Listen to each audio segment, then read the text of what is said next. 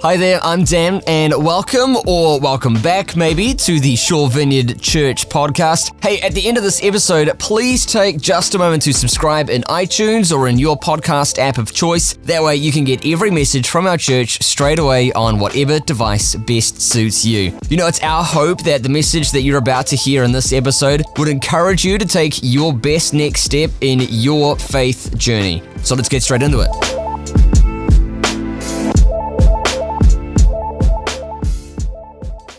So, Holy Spirit, we want to welcome you here. We just choose in this moment to just incline all of ourselves towards you. We want to thank you, Lord, for the journey that you have us on as a community, for, uh, for this sort of shared push into both the ancient and modern rhythms of spiritual discipline. We want to thank you from that which has come before us, uh, from, for the things that we can build on. And we want to thank you for the kinds of conversations that are happening now. Um, Lord, we want to be uh, really good apprentices of Christ. Um, we want to be with you and we want to become like you. And so we just ask, Lord, that you would captivate our hearts in this moment, that you would take us ever deeper into your story. We love you, Jesus. Amen. Matthew 6, 25 to 34 says this Therefore I tell you, do not be anxious about your life, what you will eat or what you will drink, not about your body, what you will put on. Is not life more than food, and the body more than clothing? Look at the birds of the air. They, they neither sow nor reap nor gather into barns, and yet your heavenly Father feeds them. Are you not of more value than they?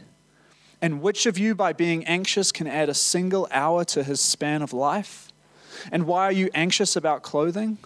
Consider the lilies of the field, how they grow. They neither toil nor spin. Yet I tell you, even Solomon in all of his glory was not arrayed like one of these. But if God so clothes the grass of the field, which today is alive and tomorrow is thrown into the oven, will he not much more clothe you, O you of little faith? Therefore, do not be anxious, saying, What shall we eat, or what shall we drink, or what shall we wear? For the Gentiles seek after all these things, and your heavenly Father knows that you need them all. But seek first the kingdom of God and his righteousness, and all of these things will be added to you. Therefore, do not be anxious about tomorrow, for tomorrow will be anxious for itself. Sufficient for the day is its own trouble. I'm, I'm not sure that there's uh, a more relevant scripture for the age and the time that we live in.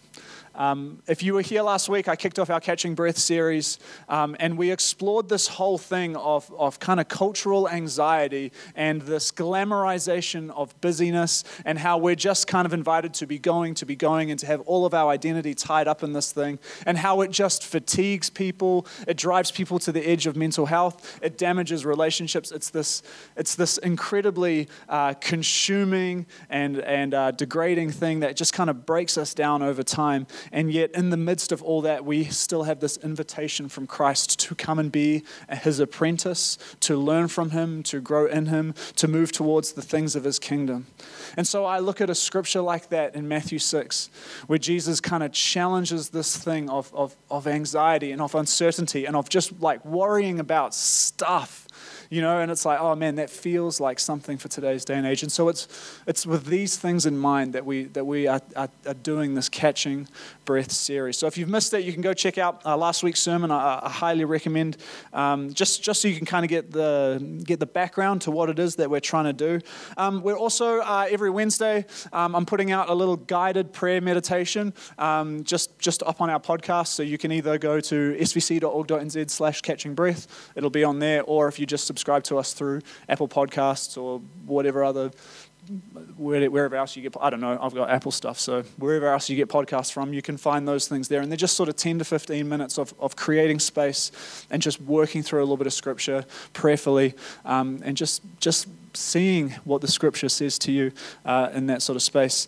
Um, as well, Vic preached this morning the second part of our series, uh, exploring these kind of ancient ideas of abstinence uh, and engagement, and I would highly recommend you check that out as well. This is, this is the kind of series where it's like, you know, kind of be connected on all levels. For, for sort of the next three weeks, we're doing different sermons morning and night. So it's the kind of thing where it's like outside of the service, would you be willing to just go and have a listen and, and really sort of inquire of yourself and wrestle with these things because I think it is well worth it. And so that brings us to today. And, and what I want to talk about really is some of the things that I've, I've sort of seen be quite helpful uh, in my own life uh, over this past year in particular, and, uh, and would love to just sort of see where it takes us as we kind of go into it. And so tonight, it is all about ruthlessly eliminating hurry. Uh, every day, I get to I look at my phone. Uh, when I look at, has anyone looked at the stats area on their phone? It's a little bit depressing, right? I think I'm picking my phone up like on average 86 to 94 times a day, um, which is concerning, but also I do a lot of work on it. So there you go. Justified. Um, is this going to work? Ah, this is what I see when I pick up my phone. Ah. This is my wife, Georgia, if you don't know. She's amazing. Um, but you'll notice there that on the bottom of my on the bottom of my phone screen, I have these words: ruthlessly eliminate hurry. They have been words that I have uh, sort of committed to living by uh, over the course of this year. Uh, at times, it's been uh, incredibly helpful, uh, and at times, it's just been this thing that's just sort of disappeared into the back of my mind. Um, but I think it's something that's really powerful. I want to tell you about when it came into my life. Uh, earlier this year, with a group of my friends, we put on this event called uh, Formatio, and uh, it was all about spiritual formation. And, and, some of you guys were there and a part of it, and it was a, a really incredible day. But after that, um, we, along with um, just a, a, whole bunch of other young Christian leaders, we had this retreat uh, out in Coatesville where we got to hang out with John Mark Comer, who is the pastor of a church called Bridgetown in, in Portland, Oregon. And he's just a, he's a great dude that's all about this kind of, you know, investing deeply in your relationship with God. And uh, we were hanging out there in the morning and uh, we were kind of sitting there and I was just having a little chat. There was a group of us. John Mark was over there and he was like, he was like, oh man, I'd love a coffee. And I was like, oh man, I'm just going to quickly go grab you one. You stay right there. Bang. And I like stood up and he was like, whoa, whoa, whoa. He's like, he's like, hey man, just ruthlessly eliminate hurry. There's no rush, you know, like we're not starting it. Just take your time. And I was like, dude, you're just telling me what to do. I don't know you that well. Um, But I was like, whoa, that kind of like, that kind of like caught me off guard. And it's really hard when you're in a room of like other Christian leaders and then you get made the example of. anyway, so that's how our session started, right? um, oh, you can. I'm not at that slide yet. Yeah, yeah. You can just you can just stay. Everyone can just stay looking at Georgia. Um, and so so yeah, so what happens then is the session starts, and, and he and John just goes straight into this thing. He goes, "I want to talk about ruthlessly eliminating hurry," and um, he tells this story uh, about a pastor called John Ortberg, who in 1998 uh, was pastoring a megachurch, and uh, he was experiencing uh, really significant burnout. He was he was working crazy hours, and um, he was just completely overwhelmed with his work, and to, to the point to the point of, of brokenness and to the, and to the point of damage. And uh, John was at this conference, and he ran into a guy called Dallas Willard, who is a really um, a really influential author and pastor in his own right. Um, and he ran into he ran into Dallas Willard, and he said he said, Dallas, he goes, I'm, I'm wrecked, man. I'm, I'm absolutely wrecked. I'm absolutely destroyed. What, what is it that I need to do? How do I, how do I sort of, how do I do this big, long journey like the way you have? How, how can I be like you? How have you managed to do it for so long? Tell me. And uh, Dallas goes, Well, you need to ruthlessly eliminate hurry. And John goes, Okay. And he writes it down and he goes, And then what? And then Dallas is like, Well, you've got to ruthlessly eliminate hurry. And John's like, Yeah, but I wrote that down. But, like, what's the next thing? And Dallas is like, No, no, you need to ruthlessly eliminate hurry. And that, that single sentence basically completely transformed John's life. And it's been this thing that he's clung to and he's taught about and he's written books about. It, it, it, saved his ministry, it saved his relationships. It was an incredible thing. And it's just kind of been around for the last sort of 20 years that every now and then the story has kind of popped up of John sort of encountering Dallas Willard to the point where here we are in Coatesville, New Zealand, and this pastor from America says to me, Hey, Calvin, ruthlessly eliminate hurry. And it stuck with me. I mean, I, this is actually a story I'd heard before. I'd seen it before on some Christian blog. But it was in this moment when someone just kind of called it out over like a cup of coffee that I was like, oh, actually, there's something in this for me. It was like God kind of really, really gripped my heart with it. And so then, then and there that day, I wrote it down and I wrote it down again. And then I set it as my phone sort of screensaver. And I was like, this, I think, is going to be a significant part of my 2019. And so, as we come into this Catching Breath series and as we sort of explore this whole thing of spiritual disciplines, it felt like this was something that was important to talk about because we have a whole sort of treasure trove um, of traditions and rituals, um, liturgies, and also, uh, you know, worship songs, all these things that are designed to take us into deeper relationship with God. But we also uh, live in a really dynamic and changing times where the, where the, where the cultural pressures um, Um, are much different. And so when new things begin to enter the sphere that can aid our sort of spiritual journey and our relationship with God, we have to pay attention to them. And so something, a little idiom like ruthlessly eliminating hurry, becomes incredibly helpful. And so when we think about all of these things, the cultural anxieties, the, the, the things that we're really struggling with in our day and age, we should be exploring something like this.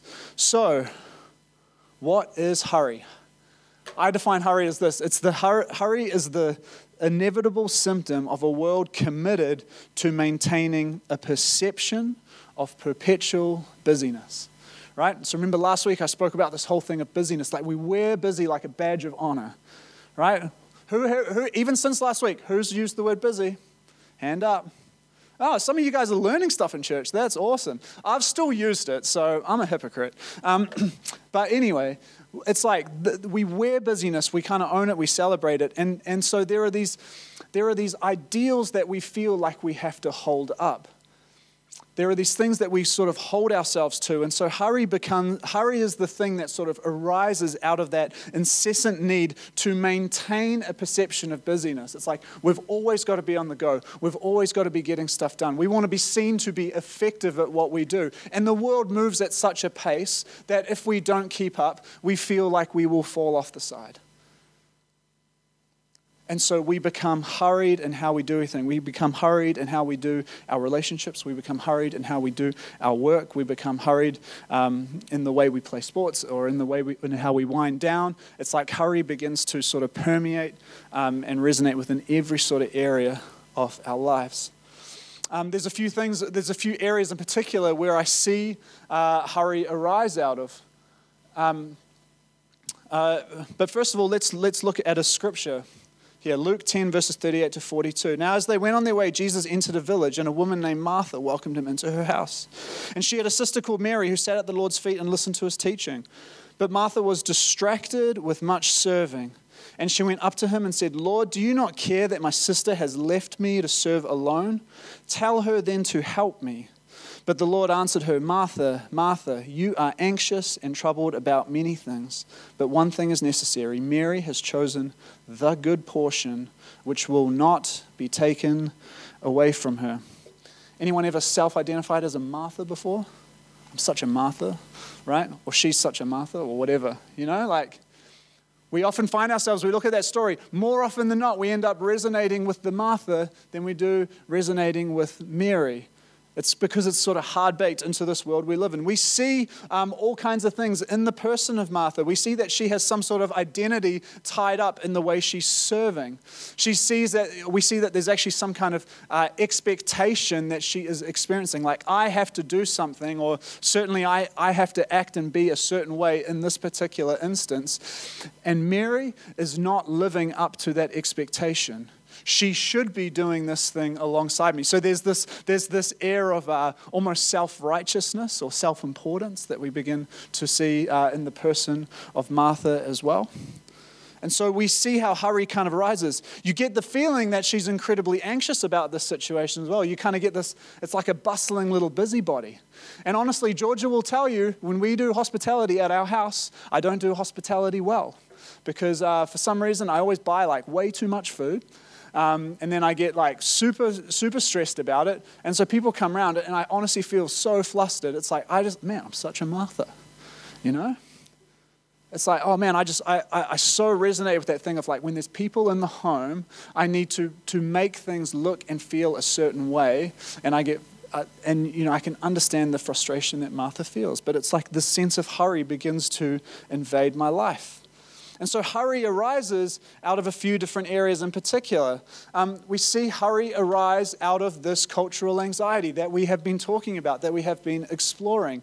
Um, and not just like, not just sort of the anxiety that kind of permeates all through culture, but kind of the social anxiety that we all experience ourselves. This, this deep need to feel like we need to hold up a particular version of ourselves. And it's like, I have to live up to this thing. And so, like Martha, I have to be this certain kind of person in this situation. That creates a certain stress and a certain anxiety.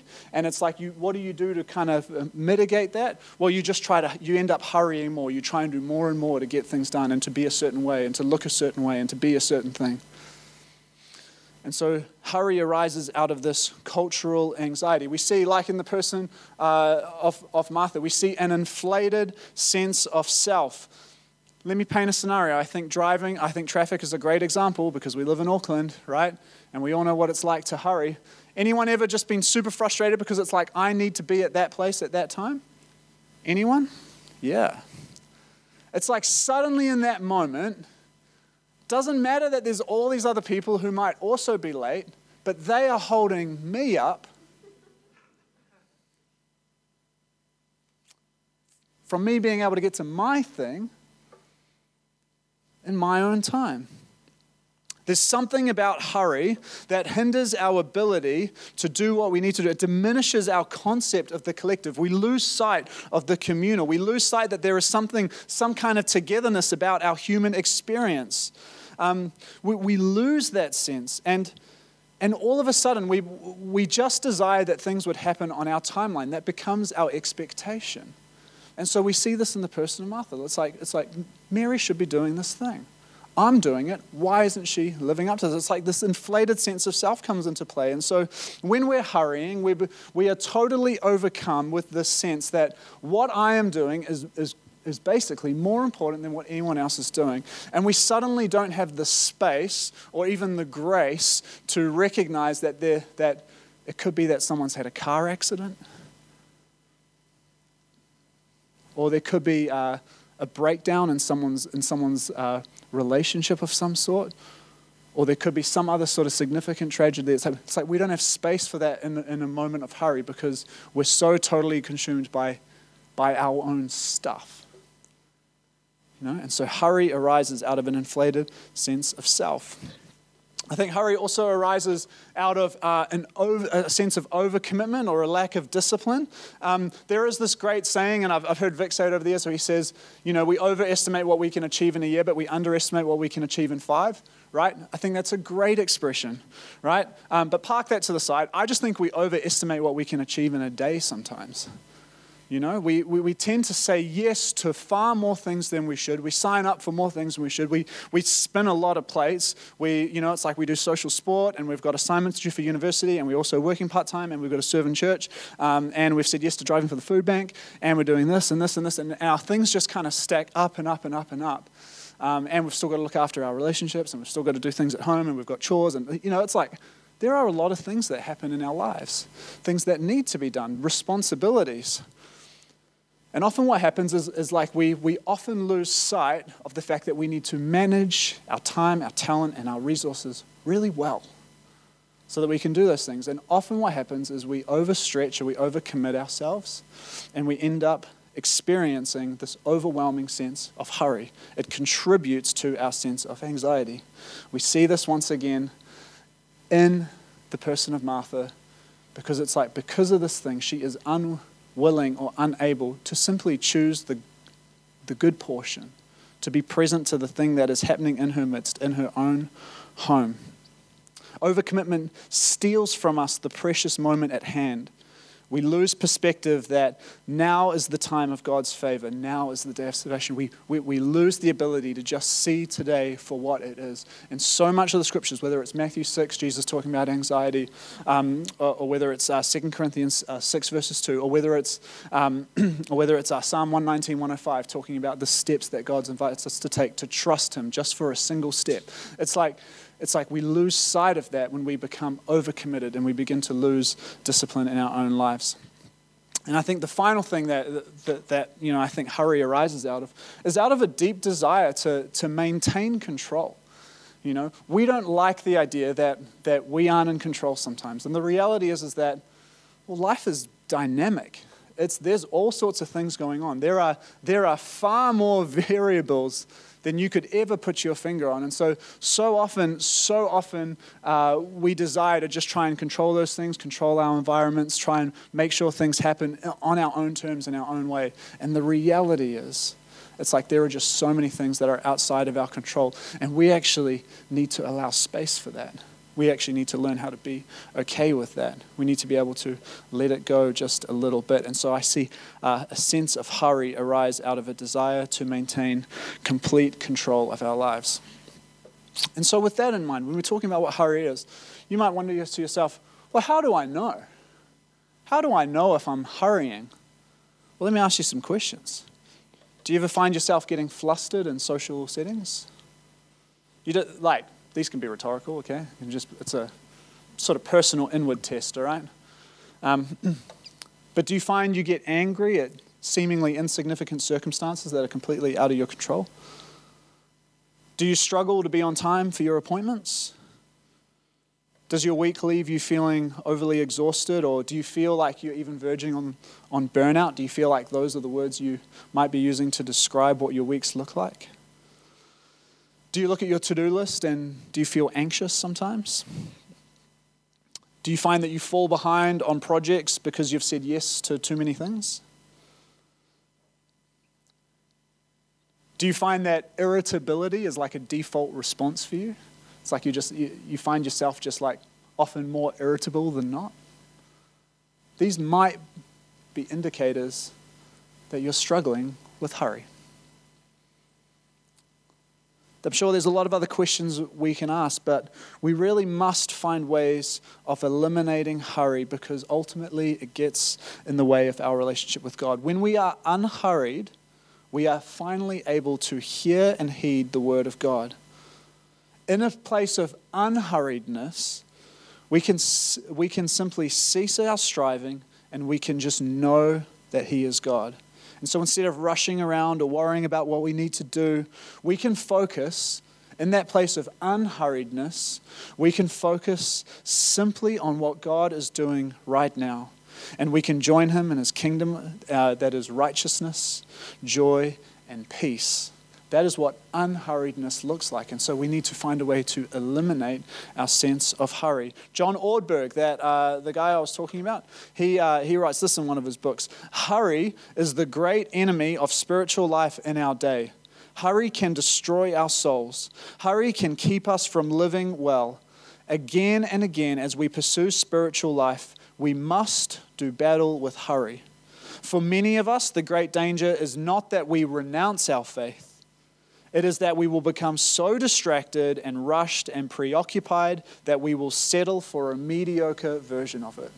Right? Like let's just let's just take note of that again, right?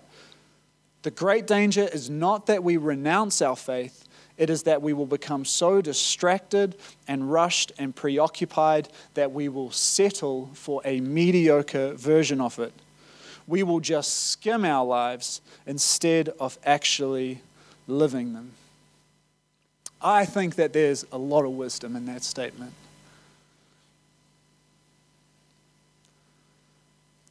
We can find ourselves getting so caught up in our everyday life, so distracted, so overwhelmed, so, so rushed with everything that we're doing, that ultimately we, we miss out on the, the vibrant, dynamic, uh, profoundly beautiful depths of our relationship with God. We can just miss out on that. We can settle for like a cheap, skimmed through version of it.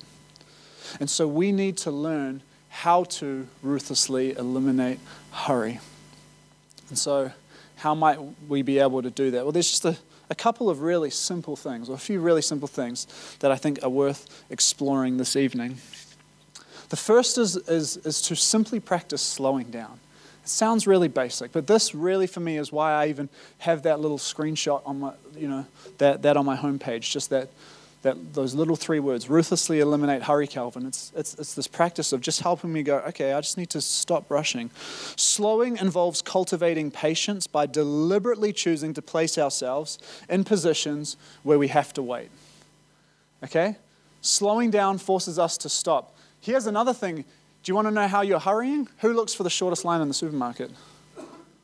Yeah, yeah, right? It's like that's a, that's a good indicator that you might be hurrying. It's like, ah, it's efficiency. Sounds like that's something a hurrier would say. no, but it's like, it's, it's like, you know, we, we, you see people like rushing down the motorways, right? Like changing in and out of lanes real quick. You see people like sort of rushing through a supermarket. You see people getting frustrated just standing in line. It's like we just don't even know how to wait in the queue anymore for a cup of coffee. It's like, you know, our, it's like everything we're doing so important and so precious. It's like I just need my caffeine fix as soon, as soon and as quickly as possible.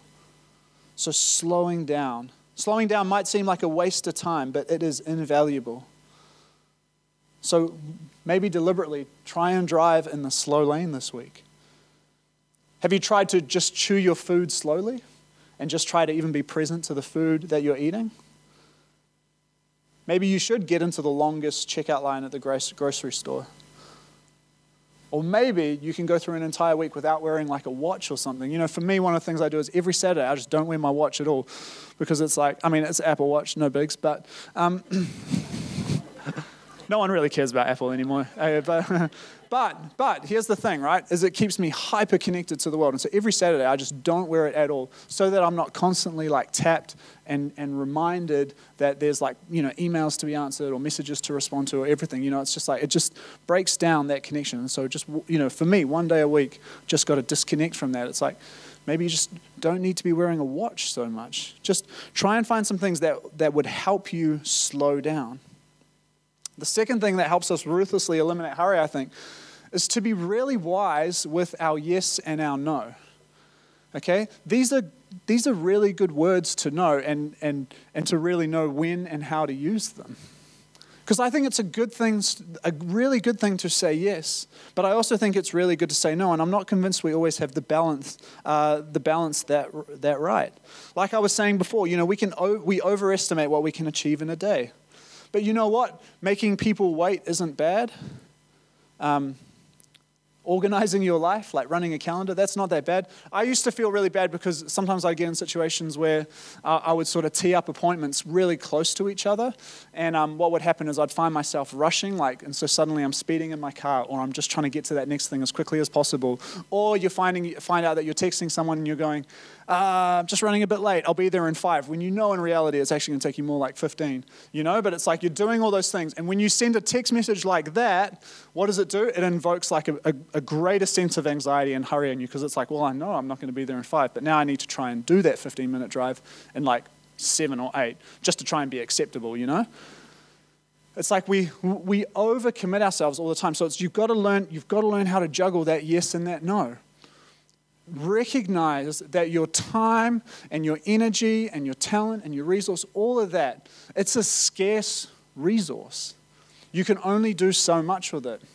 And people have far more respect for you if you're able to just manage things really well. So being able to say to someone, hey, I actually, you know, when they try and organize an appointment with you, I actually can't see you this week, but maybe we could meet up next week. Not exactly revolutionary, but it's not always something, honestly, it's not actually something we always do that well. We must learn uh, to, to use our yes and our no better. Likewise, when people ask for something, you might be able to say, listen, I actually can't do that this week. That's okay as well. You've got to learn how to use your yes and your no. So allocate your resource wisely. Using, saying yes, that's a great thing, but, but pursue it with wisdom. Look to do it really well. And then my final thought, uh, really, about this, and I know this is like super simple, but these are intentional practices. Um, and, they, and, and just like this whole area of spiritual discipline, when we put these things into practice, over time they begin to cultivate a certain life. And so the third thing for me is this is that you need to intentionally choose the good portion, to put yourself at the feet of God. And what that looks like for me is to invite the peace of God to reign supreme. Okay? So, in those moments where I'm starting to feel hurried or anxious, and I go, okay, Calvin, ruthlessly eliminate hurry, I just go into this little mode of going, okay, God, I need your peace. I just, I just need you to, to come and be king in this moment. And that's a relinquishing of control, that's a relinquishing of my discipline, it's a relinquishing of like my, my own like sort of self-inflated sort of self-interest and self-righteousness. It's just a relinquishing of all those things. It's a relinquishing of my sense of anxiety. It's just like, I'm just going to put these things at your feet and I'm just going to ask for your peace to come and reign supreme. Lord, I just want to be at your feet. I just want to be Mary, you know? I want to choose the good portion. And so this is an intentional choice.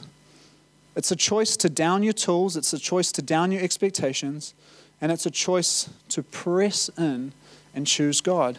Plain and simple. One of the things that I found really helpful in my process of, of ruthlessly eliminating hurry and of, and of moving towards this peace was to, to, take a, to take like a minute to just write a little prayer.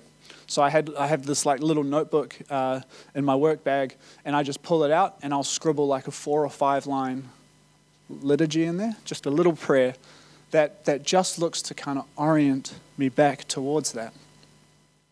So here's one here's one that I that I've written before. And it's really simple. It's just my Lord and my God, which for some reason I've just gotten super into starting my prayers with lately. Um, and, and, I really love. Uh, so, my Lord and my God, I firmly believe that you are here and with me. And I ask that you would grant me stillness of heart, peace in my soul, and a deep awareness of your presence be with and before me. Amen. You know, so it's just this like, it's just a few lines that help me reorient myself back towards God and just invite His peace in. And to just let those kinds of sort of expectations and pressures I was putting on myself and that sense of hurriness, to just let that fall by the wayside. Those are the kinds of things that sort of come out of me when I'm, when I'm trying to practice ruthlessly eliminating hurry. And so, as we explore these spiritual disciplines that have sort of been shaped and, and molded over, over uh, millennia, I also just wonder if there's something for us in this that, that in, a, in an age where we are completely consumed by cultural anxiety, where we glamorize busyness like nothing else, and we feel this immense pressure to hold up these, these idealistic versions of ourselves. I just wonder if there's something meaningful, uh, meaningful for us if we make this attempt to ruthlessly eliminate hurry and reorient ourselves back towards God and just say, Here I am. I'm slowing down. I'm looking to fall back in step with you and the rhythms of your grace. Hey, once again, thanks for listening. And if you're in the Forest Hill or the Bays area of Auckland's North Shore, we would so love to have you at our next service this Sunday. You can get details on service times and more info on our kids and student environments by visiting svc.org.nz. That's svc.org.nz. Hope you have a great day, and we'll see you next time here on the podcast.